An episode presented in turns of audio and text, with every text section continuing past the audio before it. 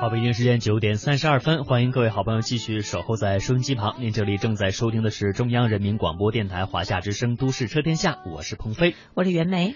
啊，下面时间呢，我们来和大家说一说用车的理念差异。那其实说到用车啊，日本人其实是有一套的，因为很多日本人即便是有钱，可能也不会选择豪车作为自己的座驾。那这是为什么呢？今天我们就和大家来分析一下。嗯。日本经济团体联合会每年呢都会举办一个活动，那么这个活动是让日本的媒体有个机会直接的面对日本在经济界的领军人物。在二零一五年，日本丰田击败了大众，成为了世界第一大汽车厂商。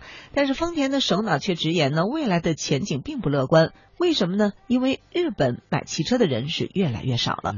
首先是年轻人不喜欢买车。日本的年轻人为什么不喜欢买车呢？因为车子贵吗？其实不是，日本的车其实非常的便宜。那相比于，呃，收入呃等等啊，真的是不算贵。那相反来看，日本的交通啊，其实公共交通啊，其实非常的方便，想要去哪儿都有合适的交通的工具。所以说，日本的年轻人对于车辆的需求可能并没有那么大了。嗯。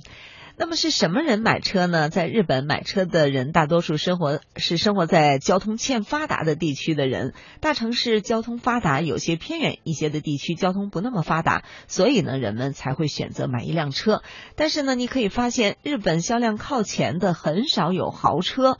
啊，像这个小型轿车的销量占据了前十名排行榜的七个位置。嗯嗯，那么这种车到底有什么特点呢？其实刚才说的小型车啊，都是日本我们都知道啊，呃，以小型车居多。比如说铃木啊，就是以小型车来出家的。啊，日本人对于这种小型车呢，有着强烈的要求。那他们的长宽高啊，就是有一个严格的规定，就是长宽高分别长不能高，就是不能长过。呃，三米四，呃，还有就是或者是一米四八两米啊，这是一个范围。那么，其实，在大家买车的时候，日本他们的税收呢也是非常少的，而且，嗯，不需要有停车位的证明。像一般的车辆在日本呢，没有停车位证明的话是没有办法购买车辆的。呃，像特别小的车，他们的销量也是特别的惊人，在每五百万汽车当中，特别小的小车就占据了一百七十三万。嗯。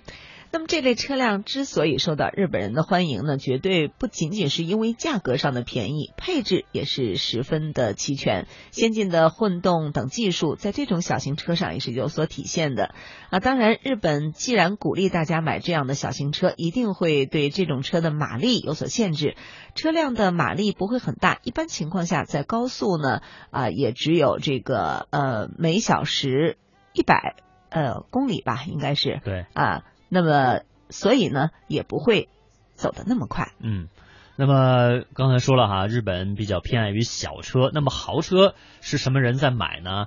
呃，其实呢，没有人买是不太可能的哈。毕竟呢，豪车肯定也有人买。那么买豪车的人大概有两类啊，一类呢就是特别的有钱的人哈，一类就是有呃一定的社会关系的人。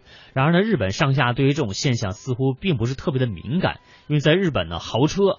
啊，并不是像我们国人所认为的，豪车就是身份和地位的象征啊。即便没有车啊，也不会被人瞧不起的。嗯，看来真是观念不一样呀。其实每个社会都是不一样的，但是我们应该从中还是吸取一下教训。对于如何用车更为经济，如何选择更为经济的轿车，在我国使用轿车的经济性方面，其实和日本还是有一些差距的。但是随着我们用车时间的增长，相信会更多的选择更适合自己的车辆。嗯，